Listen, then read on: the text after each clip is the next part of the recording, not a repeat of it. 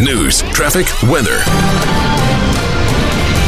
The Mighty 990 KWAM, the Mid South's news and talk leader. Ben Deeter in the Mighty 990 24 7 News Center with the look at some of your top stories at this hour. A large sinkhole causing troubles this morning for commuters. Memphis police closed down an entire intersection in downtown Memphis. The closures are on 2nd Street and Madison Avenue due to a large sinkhole found Monday morning. It will remain closed for an unspecified amount of time.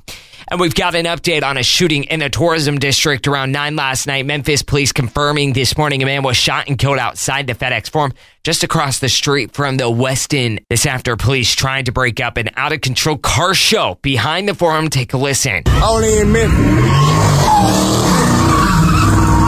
They ain't done. Oh, here comes 12.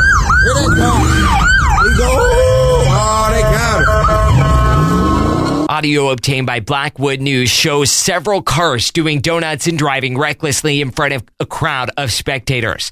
Also at KWAMradio.com, a Millington couple enraged at the court system after it let their daughter's accused killer out on bond. Whether he meant to or didn't mean to, he killed my daughter. My daughter don't have a second chance. She don't have a phone call she don't have a chance to get bond. 19-year-old Seth Walls has been charged with shooting 15-year-old Haley Reedy in the head last fall. He was released from jail, get this, let out on a $10,000 bond. Haley's dad, David Reedy, telling Channel 5 this. The easier thing to do is to go down there and handle it myself. And boy, I want to so bad. But why do that to my family again. Couple said they're speaking out now because they fear Seth will hurt someone else's daughter if police don't catch him soon.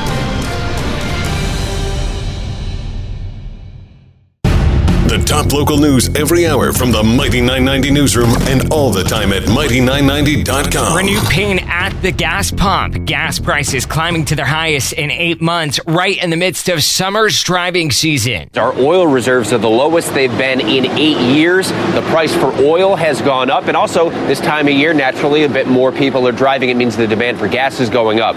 All of those factors means you are likely going to probably pay a little bit more at the gas pump, although for some perspective, we are still about 50 50 cents cheaper we were for a gallon of gas than we were this time last year. Correspondent Trevor Ault. In entertainment news, the Barbenheimer Bonanza continued at the box office this weekend. ABC's Chuck Sivertsen.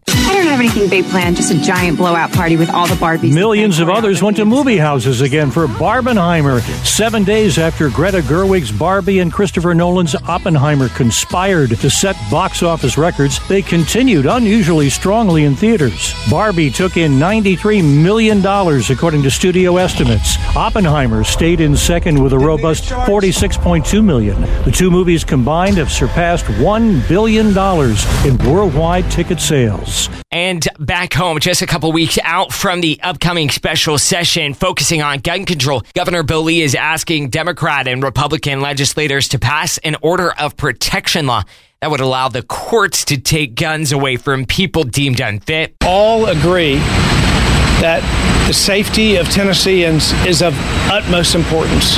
That is something that we've got to remember going into this. We all want Tennessee to be a safer place to live. And uh, while we have different approaches to that, I think we'll, we'll end up with a good outcome as a result of it. That session is set to start on August the 21st. Looking at your Monday forecast, the possibility of scattered showers and thunderstorms in the mix this morning. We'll see mostly sunny skies by this afternoon. That is the latest for KWAM News. I'm Ben Deeter.